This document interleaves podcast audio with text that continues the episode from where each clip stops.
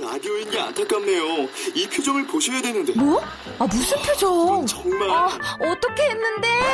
KBS 라디오 7개 채널에서 제공하는 최고급 정보들을 사진과 기사 그리고 영상으로 확인하실 수 있습니다. 읽는 라디오 KBS 라디오 홈페이지 라디오.kbs.co.kr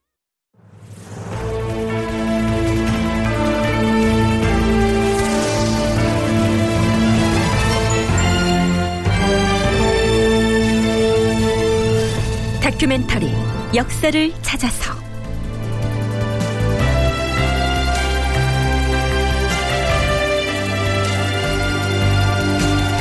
제 621편 삼포 외란. 극본 이상락 연출 김태성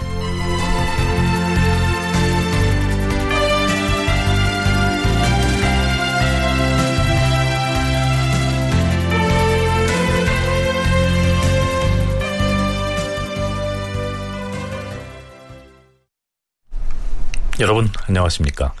역사를 찾아서의 김석환입니다.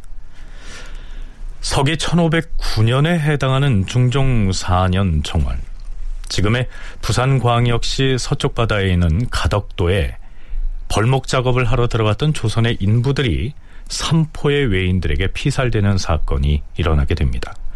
아니죠. 실제 사건은 그 전해인 중종 3년 동짓달에 일어나게 되는데요. 이 사건이 조정에 보고가 됐던 때가 바로 이듬해 정월이었던 것입니다. 조선 조정에서는 경상도 경차관 김근사로 하여금 진상조사를 하도록 명했고요.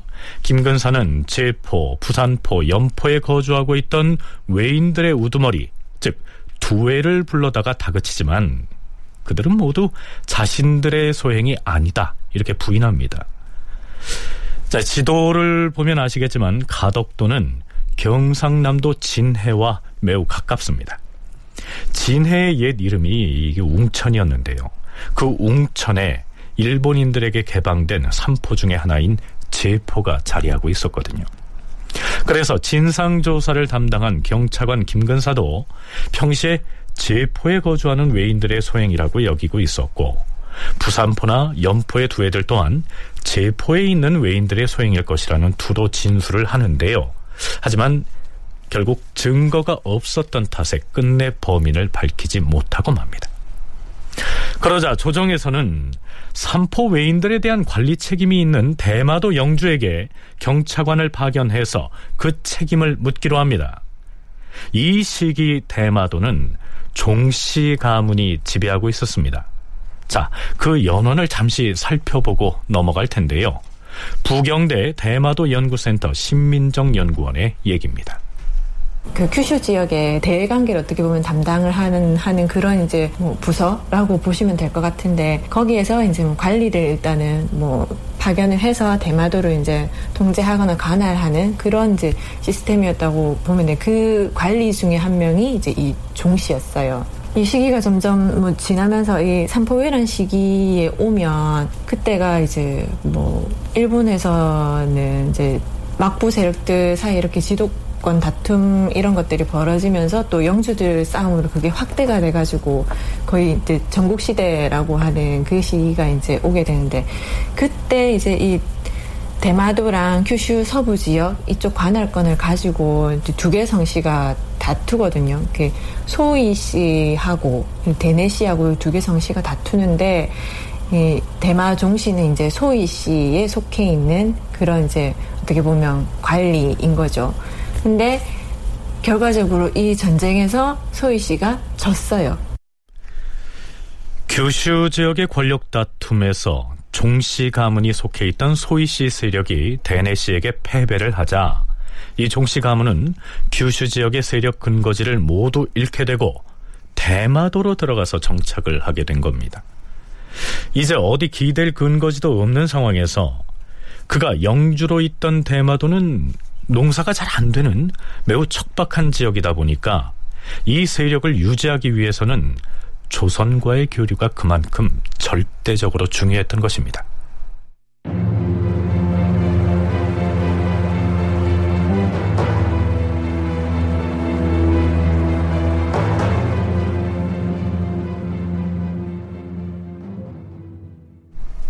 자, 그럼 지금부터 대마도의 경차관으로 파견할 윤은보가 어떤 내용의 문서를 가지고 대마도주를 찾아갈지 그 사목을 한번 살펴보죠.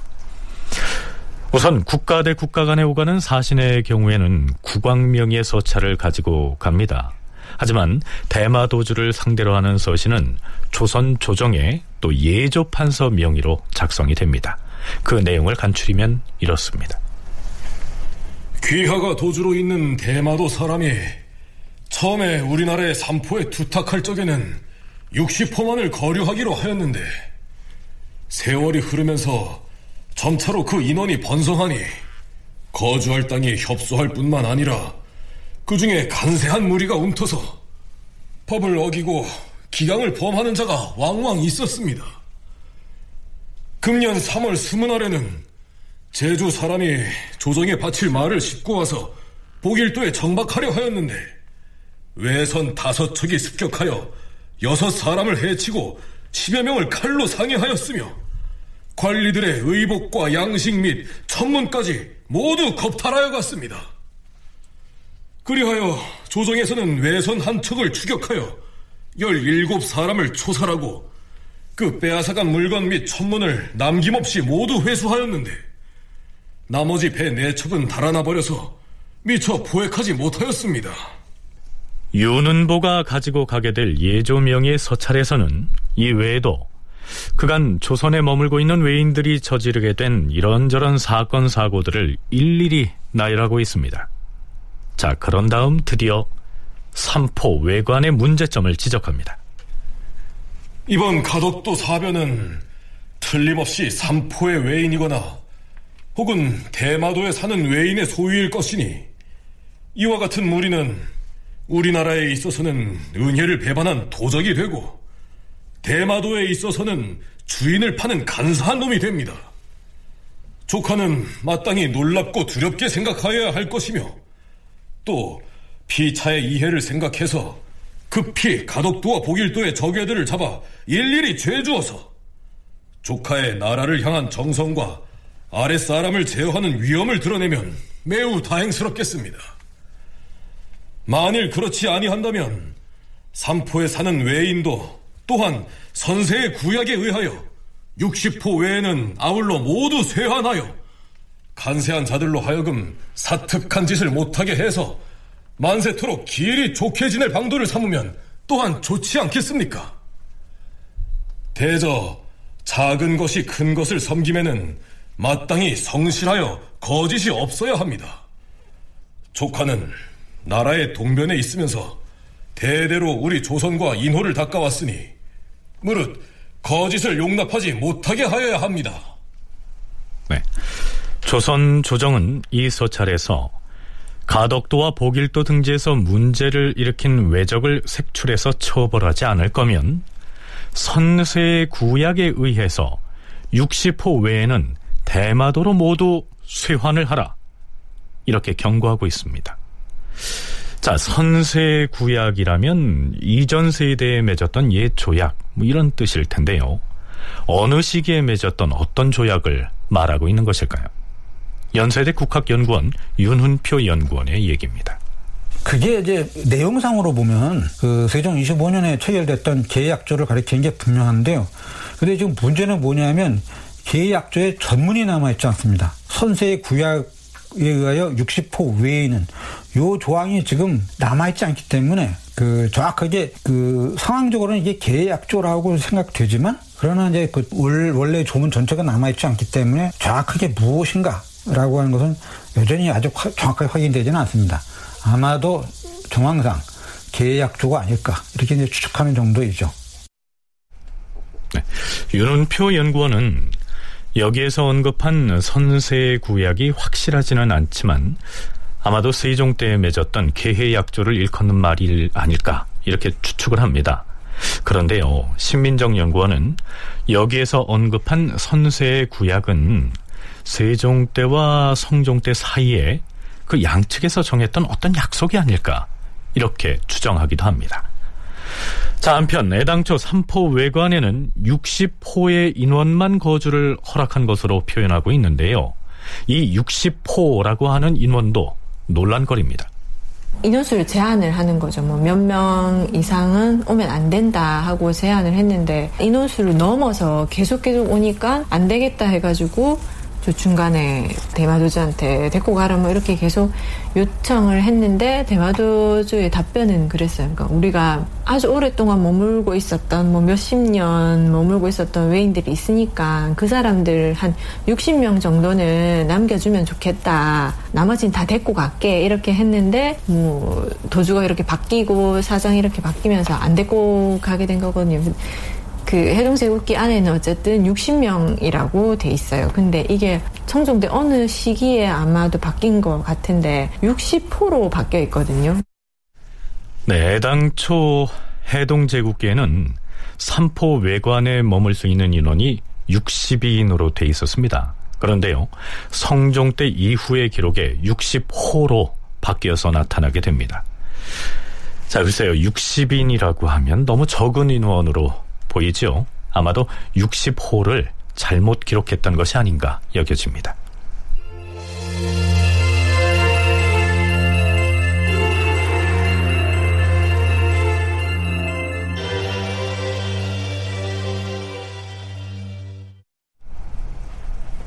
대마도의 경차관으로 임명된 윤은보는 앞에서 소개한 그 서차를 지참하고 대마도로 가기 위해 한양을 출발합니다.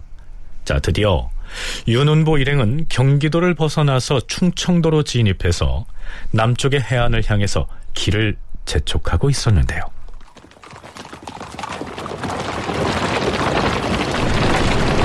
자, 시간이 촉박하다.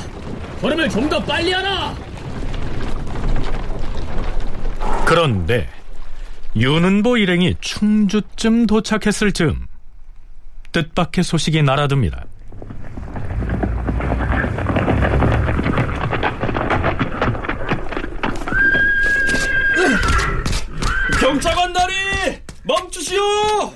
멈추라니. 너는 누군데 사행길을 막는 것이냐? 나리 여기 유지를 가져왔습니다. 뭐라? 유지라면 주상 전하에 예 나리 다시 한양으로 돌아오라는 어명입니다.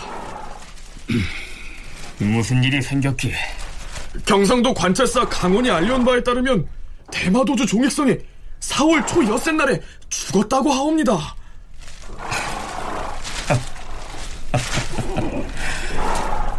어찌 이런 일이 있다는 말인가? 경차관을 대마도에 파견해서 대마도주에게 삼포의 외인들을 엄하게 다스릴 것으로 경고하고요. 또 연산군 치세에 느슨하게 방치했던 외인들에 대한 통제 정책도 옛 세종 때 맺었던 개해약조의 조문에 따라 아주 엄격하게 시행하겠다고 이 통보하려고 했는데 당사자가 죽어버렸으니 그럼 맥이 빠져버린 것이죠. 자, 그건 그렇고요. 중종 4년 4월 12일 주상전하, 신덱은 임주로 부임하여 하명대로 맡은 바 임무를 수행하겠사옵니다. 삼포 인근 백성들의 안녕이 경들에게 달려 있으니 부여받은 임무를 성실히 수행하라. 명심하겠사옵니다, 주상전하. 부산포 첨사 이우증, 연포 만호 이순, 웅천 현감 조윤순 등이 배사하였다. 이 배사란 지방 수령으로 임명된 사람이 임금에게 하직 인사를 드리는 것을 일컫습니다. 문제의 삼포 지역에 이우중을 비롯한 세 명의 관리가 새로 부임한 것인데요. 중종이 이들의 품계를 당상관으로 승진시켜서 삼포의 수령으로 발령하는 과정에서 이 대관들이 반대 상소를 올리기도 합니다. 주상 전하, 지금 이유중 등세 사람에게 모두 당상관의 가자를 주어 일시에 삼포 지역으로 갑자기 차견한다면 현지의 사나운 오랑캐들이 의심스럽게 여길 터이니 이것은 잘된 술책이 아니옵니다. 그러하옵니다, 전하. 신등이 수차 상소하여 여러 날 동안 이우중 등의 관적을 고치기를 청하였으나 전하께서는 대신들의 의논만을 편벽되게 주장하시면서 이미 시행하였다는 것으로 핑계를 삼으시니 이는 전하께서 대신들이 스스로 전제하는 술책을 도운 것이옵니다. 신등은 이를 통탄스럽게 여기옵니다. 바라옵건대 전하께서는 대신을 주문하여 공의를 신장하시고 이유증 등에게 내린 관작을 거두시기를 청하옵니다. 허허, 이미 정해진 일이니 대가는 이제 그만하라. 지난번 경연에서도 삼포의 각 진에 파견하는 장수의 벼슬을 당상관으로 올려서 차견하라고 주청하는 신료들이 있지 않았는가? 이 과인은 모든 일이 사람에게 있을 뿐이라고 여겼기 때문에 당상관과 당하관을 교대로 차견하도록 허락하였던 것이다. 성종조에도 당상관을 변방에 파견하여 방어 임무를 맡긴 일이 있었다고 하지 않은가? 또한 지금 삼포의 외인들이 현재 관리들에게 순종하지 않고 있어서 관리들의 품계를 올려보내게 한 것이다. 변방 일을 내가 어찌 잘 알겠는가? 대신들과 함께 의논하여 처리한 것이니 고치지 못한다. 대가는 그리할라. 자, 앞에서 대가는 부산포를 관장할 첨사로서 이우증을 승진 발령하는 문제를 두고 당상관에 해당하는 관리가 갑자기 삼포 지역으로 부임을 하게 되면 현지에 사나운 오랑캐들이 의심스럽게 여겨서 문제를 일으킬지도 모르니 이는 좋지 않은 술책이다. 이렇게 말했습니다. 근데요, 결과적으로 대간의 이러한 지적은 일리가 있는 것으로 나타납니다. 특히 이제 연산군을 대신했던 중종 정권으로서는 무언가 이제 새롭게 보여줘야만 됐는데 그 보여주면 어떤 대상이 마침 문제를 크게 일으키는 어떤 삼포에 사는 외인들이었습니다. 그래서 이를 통해 가지고 우리들은 과거의 정권과는 다른 모습, 그래서 모든 것을 갖다가 아주 분명히 하는 그런 면모를 이제 보여줘야 되겠다. 이렇게 해가지고 부산포 첨사가 절대 당상관이 될 수가 없는데 그걸 당상관으로 임명하면서 권한을 아주 크게 해 주어가지고 선포 주변에서 외인들이 어떤 일으키는 여러 가지 어떤 그런 뭐 잘못된 돌발적인 그 이상한 행동, 그 약조에서 어긋나는 그런 행위 이런 걸 이제 철저하게 단속하도록 이렇게 이제 그 명령을 내렸습니다. 자, 이처럼 당상관의 벼슬을 하고 현재 부임한 이우정 등은 삼포에 거주하는 항거 외인들 뿐만이 아니라 삼포를 드나드는 세견선, 그리고 삼포 앞바다에서 고기잡이를 하는 외인들의 어선 등에 대해서 혹독하리만치 엄격하게 통제를 하고 강압을 해나갑니다. 자, 이렇게 되니 삼포의 외인들 뿐만 아니라 새로 대마도 영주 자리에 오른 대마도주 역시 당황해했고 혹은 분노를 감추지 못합니다. 통제책은 강화가 됐는데, 그러니까 규정은 그렇게 강화하는 방향으로 나갔는데 이게 실제 적용이 안 되다가 이제 중종 때 들어와가지고 뭐 연상군수에 해이해진 그런 것도 있고 이런 거랑 맞물려가지고 중종 때는 좀 더 강화하는 방향으로 실질적으로 행동으로 강화해갖고 적용하는 그런 방향으로 하려고 했었던 게 이제 어떻게 보면 대마도인들한테는 반발 요인이 된 거라고 볼 수 있죠. 이때까지는 안 그랬는데 했는데 유형무야 막 넘어가고 좀 느슨했는데 규정 적용이 느슨했는데 갑자기 진짜 규정대로 강하게 적용을 한다 이렇게 하니까 자신들 입장에서는 이제 불만인 거죠. 그러니까 이때까지 안 하다가 그렇게 하니까 어떻게 보면 힘든 거죠. 외인들 사이에선 불만이 터져 나왔고요. 그리하여 삼포의 외관은 전에 없이 긴장감에 쌓이게 됩니다.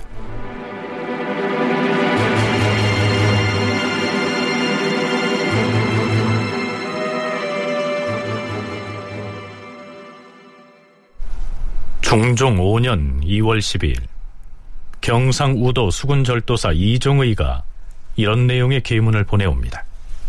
주상전하, 이달 2월 초사흘에 외선 여섯 척이 우리 해체인 등을 살해하였사옵니다. 그래서 신이 경산 예순 척을 동원하여 쫓아가니 외적들은 한편으로 저항을 하다가 물러가서옵니다. 그리하여 또 한참을 쫓아가서 왜적 4명을 쏘아 죽이자 이에 왜적은 노를 버리고 배를 멈추더니 칼을 빼고 도끼를 휘두르며 잡히지 않으려고 저항하여 싸웁니다. 그러므로 신이 여러 배들을 독려하여 둘러싸고 또다시 세 명을 쏘아 죽였는데 그중 다섯 척의 왜선은 큰 바다로 깊이 들어가 미처 따라가 잡지 못하였습니다. 자, 그러면서 사살한 외인의 수급을 함께 보내온 것입니다. 이종원은 이 계문에서 외선 여섯 척이 우리 해체인을 살해했다라고 했는데요. 이 해체인은 해초를 채취하던 사람을 일컫습니다. 그런데 이후의 조사 과정에서 이 외인들이 해초 뜯던 사람들을 정말로 살해했는지의 여부는 밝혀지지 않습니다. 비록 작은 배인 경선이라곤 하지만 수군절도사가 60척이나 되는 병선을 이끌고 나가서 외선을 공격했다면 이건 심상치 않은 사태가 벌어진 것이죠. 이 보고를 받은 조정에서는 이 사건의 상세한 진상을 몰라서 궁금해하고 있었습니다. 이틀 뒤 2월 14일경 경상우도 병마절도사인 김석철이 계문을 보내옵니다. 전하, 이달 2월 8일에 제포첨사 김세균과 웅천 현감 한윤등이 보내온 첩보에 의하면 한거 외인인 신삼보라가 고기를 낳고 미역을 따다가 조라포의 수군 4명을 잡아갔다 하였사옵니다. 통사를 시켜서 제포 외관의 두해와 신삼보라를 불렀더니 신삼보라가 말하기를 내가 왜 조선의 군인 4명을 잡아온 줄 아시오? 조라포 만후가 내 아들하고 시라여문의 아들 등 모두 4명을 잡아다 성 안에다 구류하였기 때문이오. 만일 내 아들을 돌려주면 나도 곧 선군 4명을 돌려주겠어. 이렇게 되풀이하면서 아무리 달래어도 말을 듣지 않았사옵니다. 조라포 만호가 외인을 구려했다 치더라도 무슨 잘못 때문인지 곧 시비가 가려질 것인데 그렇다고 해서 한거 외인이 바다를 방어하는 군조를 잡아다가 제 집에 구금하는 것은 지극히 횡포하고 거만한 일이 아닐 수 없사옵니다. 그래서 신이 지시하기를 법에 의거하여 엄한 말로 타이르고 그래도 성군을 내주지 않으면 형세의 변화를 보아서 신삼보라를 잡아다 성내에 구류하고서 군조를 보내도록 독촉하라고 하였사옵니다. 그런데 조라포의 만호는 진을 지키는 장소로서 외인들이 우리 수군을 잡아갈 때 그들이 하는 대로 맡겨두고서 따라가 잡지 못하였으니 용맹이라고는 찾아볼 수 없는 겁쟁이옵니다. 자, 이런 내용이었습니다. 여기에 나오는 조라포는 거제도에 있던 수군 진영이었습니다. 이 조라포의 만호는 외인 4명을 잡아다가 구려하지는 않았는데도 이 신삼보라라고 하는 외인은 왜 선군, 즉 수군 4명을 잡아갔는지 그리고 앞서 경상우도 수군절도사 이종의가 외적 4명을 살해한 사건과는 또 어떤 연관이 있는지 한양 조정에서는 사건의 대체를 파악하기가 힘들었던 모양입니다. 성균 사이의 김한국은 이 길로 현지로 내려가서 진상을 파악하고 외인들 어미 추국하도록 하라.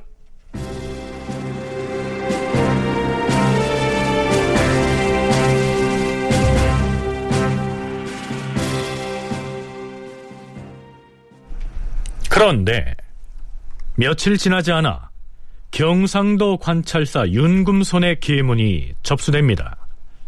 윤금손의 보고문 보시죠. 주상전하, 일전에 경상 우수사 이종의가 네 명의 외인 도적을 잡아 죽였다고 하였사온데 알고 보니 그들은 진짜 도적이 아니오싸우며 이종의가 죽인 네 명 중에는 신 삼보라의 아들이 포함되어 있었음이 분명하옵니다. 자, 그러니까 이종의는 해초를 채취하던 우리 백성을 외인 해적이 살해하자 병선을 동원해 쫓아가서 우선 네 명의 해적을 쏘아 죽였다고 했지만 그들은 해적이 아니었고요. 고초도, 즉 검은도 쪽으로 고기잡이를 나가던 제포 외관의 항거 외인들이었다는 것입니다. 자, 그런데 신삼보라라고 하는 외인은 자신의 아들이 죽은 줄을 모르고 조라포의 만호가 잡아다가 구류를 하고 있는 줄 알고서 조선의 수군 병졸 4명을 잡아가겠다. 이렇게 된 얘기죠. 어찌하여 이를 이렇게 처결한다는 말이오? 처음에 경상우도 수군 절도사 이종희가 잡아 죽였다는 자들이 진짜 외인 해적이 아닌 것 같아 의심했는데 이 아닌 게 아니라 지금 관찰사의 장기가 이러하니 병조 판수를 비롯하여 부원군 이상의 대신들로 하여금 대궐들에 모여 이 문제를 의논한 다음에 아뢰도록 하시오. 네. 뭐 순전히 이들 사건 때문에 삼포 외란이 일어났다라고 할 수는 없겠지만 수군절도사 이종희가 고기잡이 나가던 4명의 한거 외인을 외인 해적으로 오인해서 살해한 이 사건. 이 사건이 그렇잖아도 갑자기 규제와 또 강압이 심해져서 불만을 품고 있던 삼포의 외인들의 그 분노를 촉발시켰다고 볼 수 있을 겁니다.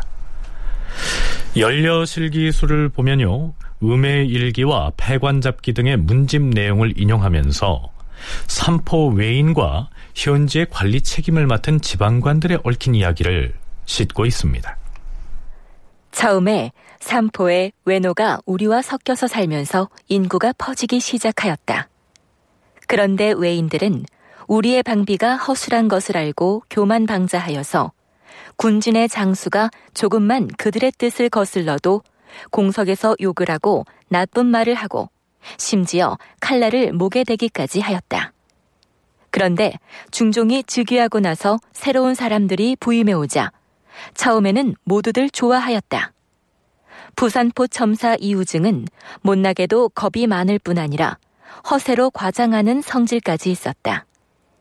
외관의 외인들을 대우하는 데 있어서도 절도가 없어서 그들을 토목의 역사에 심하게 부려먹고 위압으로 억누르려고만 하였으며 혹은 노끈으로 외인의 머리털을 나무 끝에 매달아 놓고서 활을 당겨서 그 노끈을 쏘니 외인들이 겉으로는 겁을 내는 채 하였으나 속으로는 독을 품었다.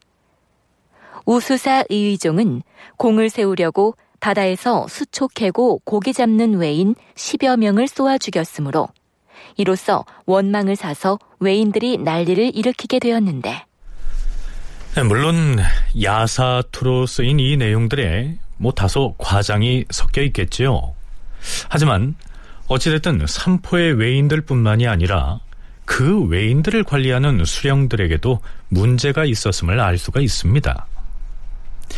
수군절도사 이종의가 한거 외인들을 해적으로 인해서 살해한 사건이 일어난 지 50여일 뒤인 중종 5년 4월 새벽 체포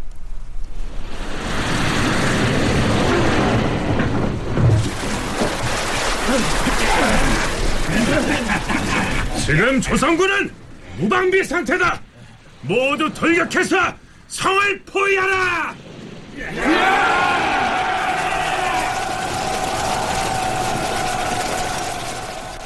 제포 외관에 황거하는 외인 우두머리 대조마도 등이 외인 4, 5천 명을 거느리고 쳐들어왔다.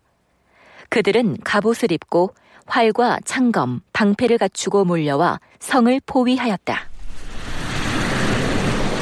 자, 우린 곧 성문을 부수고 진격할 것이다.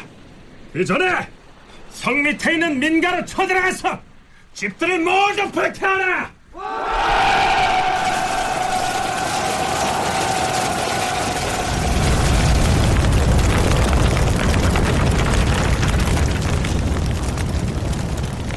한거 외인들은 대마도에서 건너온 무장한 외인들과 성 밑의 민가를 모조리 불질러서 연기와 불꽃이 하늘에 넘쳤다. 자, 삼포외란이 이렇게 발발합니다. 조선의 입장으로서는 외인들의 침략을 전혀 예상하지 못하고 있었기 때문에 뭐 무방비 상태에서 당할 수밖에 없었겠죠. 새로 영주로 부임한 종성친이라고 하는 대마 도주가 직접 거느리고 온 군사의 수가 4, 5천에 이르렀을 뿐만이 아니고 갑옷 차림에 또 창칼, 활과 방패까지 갖추고 있었으니까요. 뭐 간단한 시위성 공격이 아니었고 작심하고 전쟁을 일으켰다고 해야 옳겠죠. 따라서 돌발적으로 일어난 소요 사태는 아니었고 사전에 매우 치밀하고 또 조직적인 준비 과정을 거쳤음을 알 수가 있습니다. 신민정, 윤훈표 두 전공학자의 얘기 먼저 들어보시겠습니다. 준비를 치밀하게 한 것 같아요. 그 실록에 보면 내용이 이 외인들이 대마도에서 뭐 4천 명 정도를 추가로 이제 그 투입을 해가지고 이제 전쟁이 일어났는데 보면 그 투입되는 인원들이 거의 다 이제 뭐 갑옷이랑 두구 이런 것들 완전 무장을 한 거죠. 하고 창도 다 들고 있고 그러니까는 그렇게 준비를 그렇게 해가지고 왔다는 거는 그 무기나 이런 것들도 마련을 하려면 상당 기간 어쨌든 그 소요가 돼갖고 준비를 해야 되잖아요. 그러니까 이미 사전에 이렇게 할 거다 하는 것들 이제 준비를 한 상황이고 이제 삼포 지역에 있는 외인들하고도 어느 정도 합의가 된 상황일 거라고 생각이 되고 그래서 이제 대마도 측에서는 그거죠. 그 만약에 우리가 치려면 전쟁을 일으키려면 전란을 일으키려면 이제 뭔가 명분이 있어야 되는데 굉장히 그 여러 가지 어떤 점에서 꾸미고 또 생각하고 기획하고 그래서 이제 결국 난을 이제 일으키게 됩니다. 절대적으로 이건 돌방적으로 일어나는 일은 아니고요. 아주 충분히 사전 준비와 계획, 그 다음에 그것에 각한 어떤 그 단행 이런 것들이 겹쳐가지고 그 일어났는데요. 특히 그 외인 측에서 동원된 병사의 수만 보아도 이거는 돌발적인 것이 아니다라고 하는 것이 증명되는데 그 대마도주의 아들 이 종성홍이라는 사람이 있었는데요. 그 종성홍이 대장이 됩니다. 그래가지고 무려 4천 명에서 5천 명 가까이 되는 그런 병력을 그 동원했다. 이렇게 이제 그 기록이 나옵니다. 이것은 완전히 그 돌발적인 것이 아니라 이미 사전에 기획된 그 사변이었다. 이런 어떤 결정적인 증거라고 할 수가 있죠. 외인들이 제포를 공격했을 때 제포 첨사 김세균이 성 안에 있었는데요. 성문을 부수어라!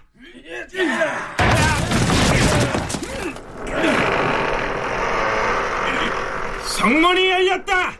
모두 성 안으로 돌격하라!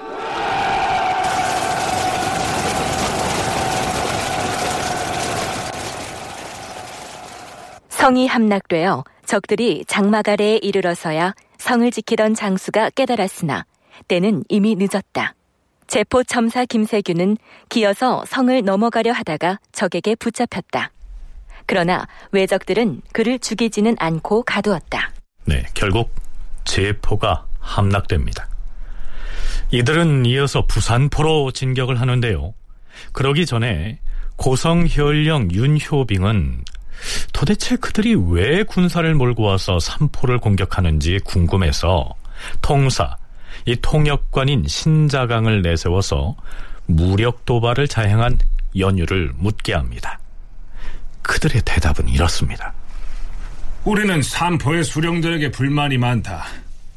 부산포 첨사는 소금을 만들고 기와를 구우면서 우리 외인들로 하여금 끊임없이 땔감을 해다 바치라 하였고 웅천 현감은 외인이 장사를 하는 것을 일체 금할 뿐 아니라 외료를 제때에 주지도 않았다. 또 제포 첨사는 바다에서 제출을 하거나 고기잡이를 하고자 할 때 사관을 보내주지 아니하였고 또한 외인 네명을 죽이지 않았는가. 그래서 대마도주가 병선 수백 척을 나누어서 이곳 제포와 부산포 등의 변장과 서로 싸우는 것이다. 이들이 무력 도발을 하면서 내건 명분이 이렇습니다. 그런데요. 그들이 내건 명분 중에서 신삼보라의 아들을 비롯한 4명의 외인들이 살해된 사건을 제외하자면 나머지는 모두 자신들의 이익을 위한 활동에 대해서 조선이 통제를 격하게 하고 있는 데 대한 항의였습니다. 삼포 외란과 대일 관계의 변화라고 하는 논문의 저자인 남택주는 앞에서 언급한 논문에서 이렇게 기술하고 있습니다. 이들이 거론한 이유 중 삼포에서의 항거와 무역 행위를 금하는 것은 마땅히 그렇게 하도록 개해약조에 나와 있는 것이다. 여기서 말하는 무역 행위는 허용된 것을 제외하면 밀무역으로 판단된다. 뿐만 아니라 외료를 제때 지급하지 않은 것을 문제 삼았으나 조선의 입장에서 보면 당연한 것이다. 개해약조에는 분명히 체류 날짜가 정해져 있고 이 날짜에 한하여 해당하는 외인들에게만 외료를 지급하게 돼 있는 것이다. 즉, 개해약조의 해당 규정을 이행하지 않고 불법 체류하는 외인들에게는 원칙적으로 외료를 지급하면 안 되는 것이다. 조선이 그동안 불법 체류한 외인들에게까지 외료를 지급했던 특혜는 생각하지 않고 오히려 적반하장격으로 난을 일으키는 것이나 마찬가지였다. 네, 윤훈표 연구원 역시 같은 견해를 피력합니다. 외인 측의 일방적인 주장에 불과한데요. 조선이 그 먼저 도발을 했기 때문에 우리가 참을 수 없어서 이에 대응한 것이다. 이게 주장을 했는데 그런데 이제 문제는 현재까지 삼포 외란에 그 일어나게 된 원인이 뭔가? 그럴 때 일본 사학계에서 줄기차게 그 내건 입장이기도 합니다. 먼저 조선의 변장들이 도발을 했다. 그 증거로 이러이러한 어떤 도발이 있었다. 이거를 이제 이야기합니다.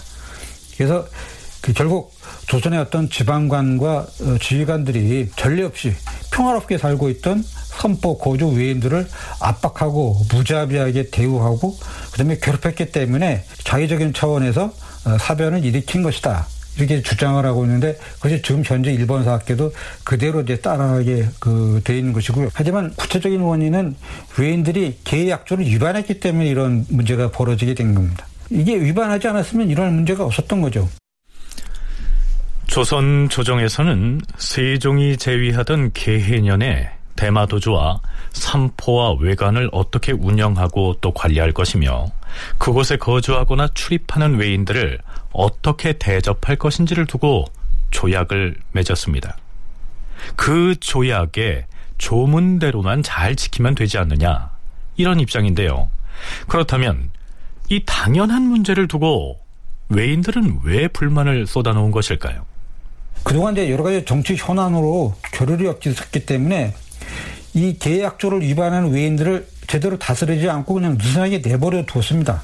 그지 점, 점차적으로 커지게 되니까 예, 새로운 정권에서는 이제 그런 느슨함 이런 걸 용납할 수가 없었던 것이죠. 이제 확실히 잡아야 된다 이렇게 이제 그 생각을 했는데 이게 갑자기 아무런 뭐 제도 그 사전 준비 없이 그 계약조대로 하자 이렇게 해가지고 막 엄격하게 막 대우했기 때문에 결과적으로 그 외인 일본 측 입장에서는 납득하지 못하고 어, 전례 없이 이런 짓을 했기 때문에 우리가 자의적인 차원에서 그 사변을 일으킨 것이다. 이렇게 이제 그 이야기하는 것이죠. 아무튼 뭐 그 외인들이 내세운 구호는 그건 정말 그 자기 변명이고요. 근본적인 것은 그 계약조의 내용을 제대로 이행하지 않았다. 특히 연산군 치세에 폐정이 난무하면서 삼포의 외인들을 느슨하게 다루다가 중종직위 이후에 새로운 관리를 파견하면서 개해 약조대로 엄격하게 규제를 하고 통제를 하니까 뭐 그걸 견딜 수가 없어서 들고 일어난 것이다. 이런 얘기입니다.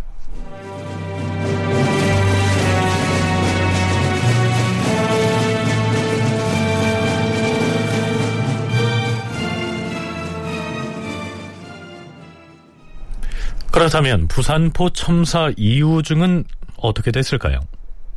앞에서 제포의 첨사였던 김세규는 외인들에게 잡혀서 인질이 됐는데요. 삼포의 외인들을 강압 일변도로 규제하고 압박해서 외인들의 원성을 한 몸에 받았던 이유증. 그는 무사할 수 있었을까요?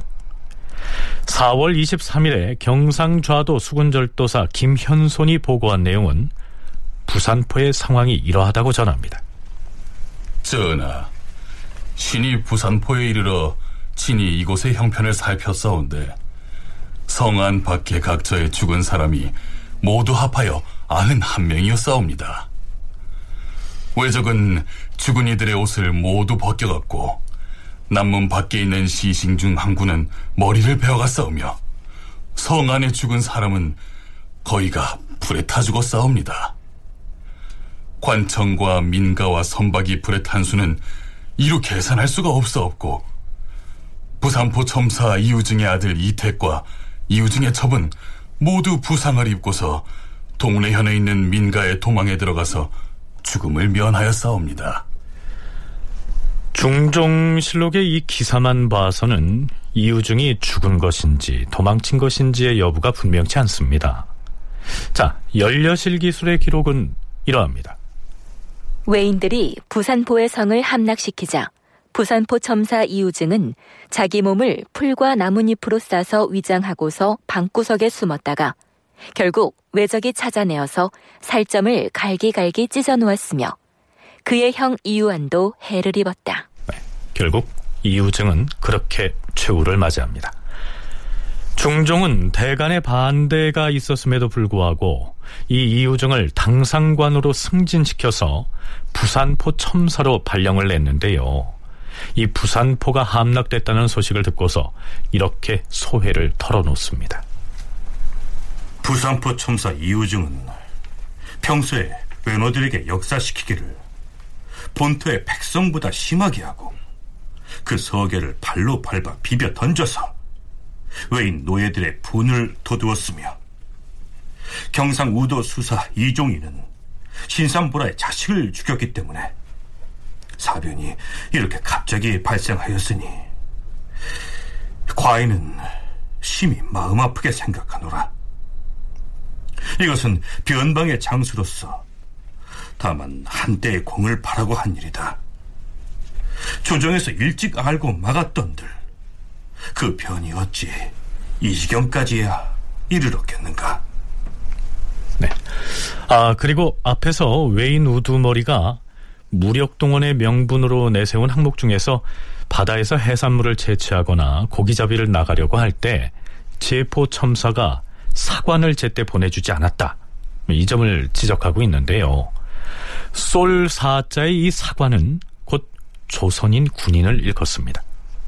우리가 변란을 일으키면 조선 측에서 거기에 응해가지고 아 그러면 너희 요구 조건 말해라 들어줄게 이렇게 해서 화의가 해결이 될 거다 하고 생각을 한 거죠. 실제로는 이제 그렇게 안 됐지만 자기네들 나름의 어떤 이유를 이제 된 거죠 이런 식으로 부산포 첨사는 음, 세금 내라고 독촉하고 뭐 웅천 현감도 외료 안 주고 뭐 제포 첨사 같은 경우에도 이거 그 일본인들이 바다에 아무 때나 못 나가게 하기 위해서 이제 조선 측에서는 배에 이제 몇 척이 이제 바다로 나간다 일본 배가 바다로 나간다 하면 거기에 조선인 군인을 항상 동승하게 했었거든요. 이 외인들이 바다에 나가서 이제 뭐 어업 활동이나 해산물 채취를 하려면 무조건 이 군인이 있어야 돼요. 삼포 외관의 외인들이 고기잡이를 나가려고 배를 띄울 때 그들의 어로 활동을 감시하는 조선인 군인이 함께 승선하지 않으면 출항 자체가 되지 않았는데요. 지방 관하에서 사관을 제때 신속하게 안 보내줘서 불만이다. 뭐 이런 내용입니다.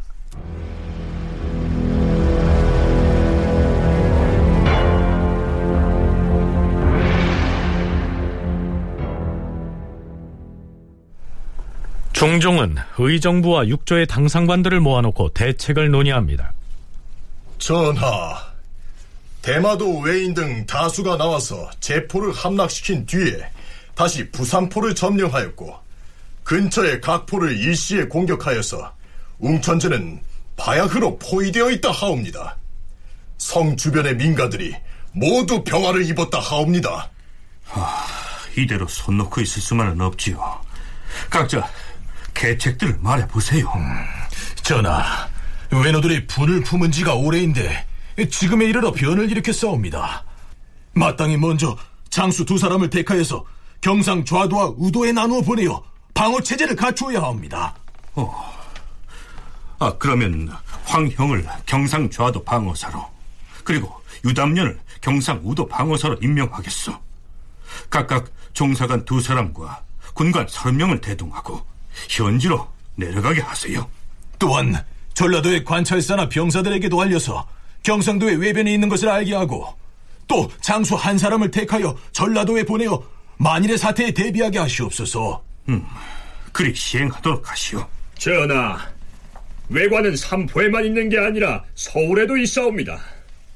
지금 서울에 머물러 있는 외인이 만일 이 변을 들으면 반드시 서로 이어서 변을 일으킬 것이오니 청컨대 그곳에 수직하는 통사와 수종인 등으로 하여금 서로 삼포 외인의 일들을 알리지 말게 하시옵소서. 네, 서울에도 외관을 운영했습니다. 다른 이름으로 동평관이라고 불렀죠. 서울 외관은 남산 북쪽 기슭의 남부 낙선방에 있었으며 태종 7년에 설치되었다. 세종 16년에 일본 사신들의 금수품 밀매 행위 때문에 담을 높이 쌓고 문단속을 어미했으며 허주의 건의로 명나라 금능의 회동관에 부속되어 있는 객관을 모방하여 신관 두 개를 지었다. 또한 창고를 설치하여 그릇과 미곡을 저장하고 일본 사신과 객인을 접대했다. 공청 무역 외에는 관문 밖에서 행하는 무역을 금했고 출입도 엄격하게 관리했다. 그러나 담을 넘어 민가에 들어가 행패를 부리는 자가 늘어나서 의금부에서 체포한 적도 있었다. 임진왜란 때 불에 타서 폐지되었으며 동평관 혹은 외관동이라고도 불렀다. 자, 남쪽으로부터 왜군의 움직임과 지역 방어군의 대응에 대한 장계가 계속 올라오게 됩니다. 중종 5년 4월 10일에 올라온 장계는 이렇습니다. 전하, 윤효빙, 한윤, 이해 등이 전해오기를 초 나흔 날 군사를 거느리고 웅천영 오리쯤에 당도하여 주둔할 것을 약속한다고 하였사온데 적은 이미 웅천성 밑에 인가에 불을 지르고 또 영등포를 불살랐사옵니다. 동원된 적선도 거의 백척이나 되었사옵니다. 하오나 신등이 군사를 거느리고 제포로 가서 구원하는 모양을 보이자 적은 포위를 풀고 제포에 분산하여 투취하였사옵니다. 제포성은 함락되었으나 점사 김세균의 생사는 아직 정확히 알 수가 없사오며 우리 병선은 적들이 모조리 불태워버렸사옵니다. 마침 대마도 지휘관 이식과 김해 부사 성수재 등이 군사를 거느려 와서 신등과 힘을 모아 접전하였는데 신과 이식은 각기 외적 한 명을 쏘았으나 미처 쫓아가 베어 죽이지는 못하였사옵니다. 자, 여기에서 왜군이 영등포를 불살랐다라고 했는데요. 이 영등포는 거제도에 있던 군진을 말합니다. 남녘에서 외인들은 점령지를 넓혀가고 있고 변방을 지키는 조선 병력의 활동이라야 뭐 외적 한 명을 쏘았으나 죽이지는 못했다. 라고 할 만큼 수세에 몰려 있었는데요. 국왕과 중앙조정의 대응은 매우 답답해 보입니다. 중앙조정에서 왜군을 응징하기 위한 토벌군을 편성해서 뭐 당장이라도 대대적인 공세를 펴야 할 것 같은데요. 아직은 그런 움직임을 보이지 않고 있다는 것입니다. 왜 그랬을까요? 최후의 수단인 군대를 이제 동원을 해야 되는데 그래서 고민했던 게 어느 정도의 어떤 그 수준의 군대를 보내야 되는지 그게 제대로 파악이 안 됐습니다. 그러니까 일본군 전체가 만약 나온다면 조선의 중앙군인 최고 병력 동원령을 내려서 다 나가야 되지만 이제 삼포회란이 대모도를 중심으로 하는 일본 일부 지역에서 일으킨 어떤 변란에 조선군 중앙군까지 동원해서 전군이 동원된다라고 하는 것은 조선 입장에서 본다면 좀 체면이 깎이는 그런 점도 있었던 거죠. 그래서 대응이 늦었다라고 그 파악하기보다는 일단 조선 정부로서는 그 삼포 위란의 어떤 그 내용과 성격, 그다음에 그 규모를 어, 파악하고 나서 군대를 그 보내야지 뭐 일부 지방에서 일으킨 걸 가지고 중앙군을 쉽게 동원한다라고 하는 것은 조금 아마 인근 입장에서 본다면 지나칠 수도 있다. 기껏 이 대마도에서 건너온 왜군을 상대하기 위해서 중앙군을 편성하는 것은 격에 맞지 않아서 망설이고 있었다. 윤훈표 연구원의 분석이 그러합니다.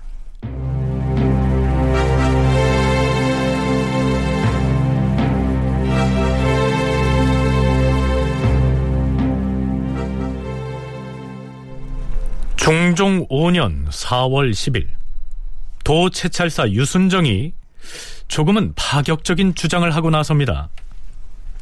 조상전하, 관에 머물러 있는 외인을 그대로 두실 것이옵니까? 음, 관이라면 동평관을 이름이요? 그러하옵니다, 전하. 어, 하지만 어떻게 말이요? 예주에서 사연을 한다고 유인하여 데리고 와서 역사로 하여금 철퇴를 가지고 중로에서 쳐 죽이게 함이 어떠하겠습니까? 어, 그리하시오. 자, 이게 무슨 얘기냐면요. 앞에서 서울에도 동평관이라고 하는 외관이 있었다고 소개했었는데요. 아무래도 거기에 외인들을 계속 머물게 하는 것은 위험한 일이니까 예조에서 연회를 베푼다고 속이고 그들이 나오거든 힘센 역사를 대기시켰다가 모두 다 쳐죽이자 뭐 이런 내용입니다. 좀 섬뜩하지요? 아마 그때 동평관에는 다섯 명의 외인이 머물고 있었던 것 같습니다. 뭐 어찌됐든 조정에서는 결국 그 동평관에 있던 외인들을 그런 잔인한 방법으로 때려서 죽였을까요? 다음 날인 4월 11일 편전회의에서 병조 판서와 예조 판서가 죽여서는 안 된다고 주장합니다. 전하, 동평관에 머물러 있는 외인 다섯 명은 일본국에서 온 외인인데 예전에도 사신을 죽인 적은 없사옵니다. 그들이 처음 올 때에는 지금 저 남해안의 외적들과 모의를 하지는 않았을 터인데 무고한 사람을 죽이는 것은 옳은 일이 아니오니 아직 더 가두어 두시옵소서. 자, 그렇다면 전날 그들을 죽이자고 중종에게 추청했던 유순정은 뭐라고 할까요? 전하, 신이 전일에 그들을 모두 죽이고자 한 것은 저들이 모두 우리의 적이기 때문이었사옵니다. 하오나 이자들을 죽인다 해도 외구의 도둑질을 중지하게 할 수는 없사옵니다. 다만 이 외인들이 지금 남해안에서 벌어지고 있는 사변을 듣는다면 반드시 도주하여서 사람을 상하게 할까 두렵사옵니다. 청컨대 기운 센 역사들로 하여금 그들을 결박시켜서 뇌옥에 가두어 두었다가 아직은 죽이지 않는 것이 어떠하겠사옵니까? 전하, 어제 보내온 외의 석에는 대마도주의 글이라고 볼 수 없사옵니다. 그 석에 적힌 말들이 몹시 패만하니 애써 회부할 것은 못 되옵니다. 회부하지 마시옵소서. 음, 그리 하겠소. 자, 동평관의 외인들을 죽이느냐 마느냐를 얘기하다가 갑자기 외에서 보내온 소개가 도마에 오릅니다. 무슨 얘기일까요? 바로 하루 전에 대마도주 종성친이 우리 조정에 다음과 같은 내용의 서계를 올리면서 원하는 말을 들어주면 군사를 거두어서 물러가겠다 하고 말한 것입니다. 종성친이라고 하는 이 인물은 전임 대마도주가 죽고 나서 새로 영주의 자리에 오른 사람인데요. 신민정 연구원은 시기적으로 대마도주가 교체될 때 조선과 대마도 사이에는 충돌이 있었다고 얘기합니다. 세종 때에도 대마도 정벌을 했을 때 바로 영주의 세대 교체가 있었다는 얘기죠. 아들이 다시 즉위하는 그 시기가 되면서 그런 거 하고 막 맞물려 가지고 자기가 원래 있던 영지를 이제 종시도 잃게 되니까 거기에 대한 경제적인 어떤 부담감 이런 것들을 또 대마도는 뭐 농사가 잘 지어지고 이런 땅도 아니기 때문에 그런 것들을 이제 많이 필요로 하는데 이거를 해결을 하려면 무역밖에 없다 이렇게 생각을 했고 그런 상황에서 봤을 때 이제 조선에서 일단 뭐 외관을 통해서 무역을 하고는 있지만 그걸로 이제 물량을 충당하기는 너무 부족한 거예요. 그래서 그 한번 이제 뭐 터트려 보자, 건드려 보자 뭐 이런 측면도 있었고 대마 또 내에서는 그런 이제 사정들도 있었고 그러니까 어떻게 보면 복합적으로 막 이런 것들이 막 누적이 돼가지고 외란이 일어났다고 볼 수 있고 대마도주 종성친의 석에는 이렇게 시작합니다. 조선과 일본은 입술과 치아가 서로 맞닿은 것과 같습니다. 그러므로 명나라 황제가 내린 선지에 이르기를 양국은 서로 다를 것이 없으니 아침 저녁으로 통할 수 있다라고 하였습니다. 특히 대마도는 서해 바다 변방에 있는 조선의 번병이고 양국이 왕래하는 통로가 됩니다. 저희 증조 때로부터 두 나라 사이에 화친의 약속을 정함이 견고하였으나 근래 10년 동안 매사가 변하였습니다. 특히 지난해 4월에 부산포 영공이 내려온 이래로는 작년에 산포 영공이 내려온 이래로 문제가 생겼다는 겁니다. 바로 부산포 첨사 이유증을 두고 하는 말이죠. 다큐멘터리 역사를 찾아서 다음 주 이 시간에 계속하겠습니다.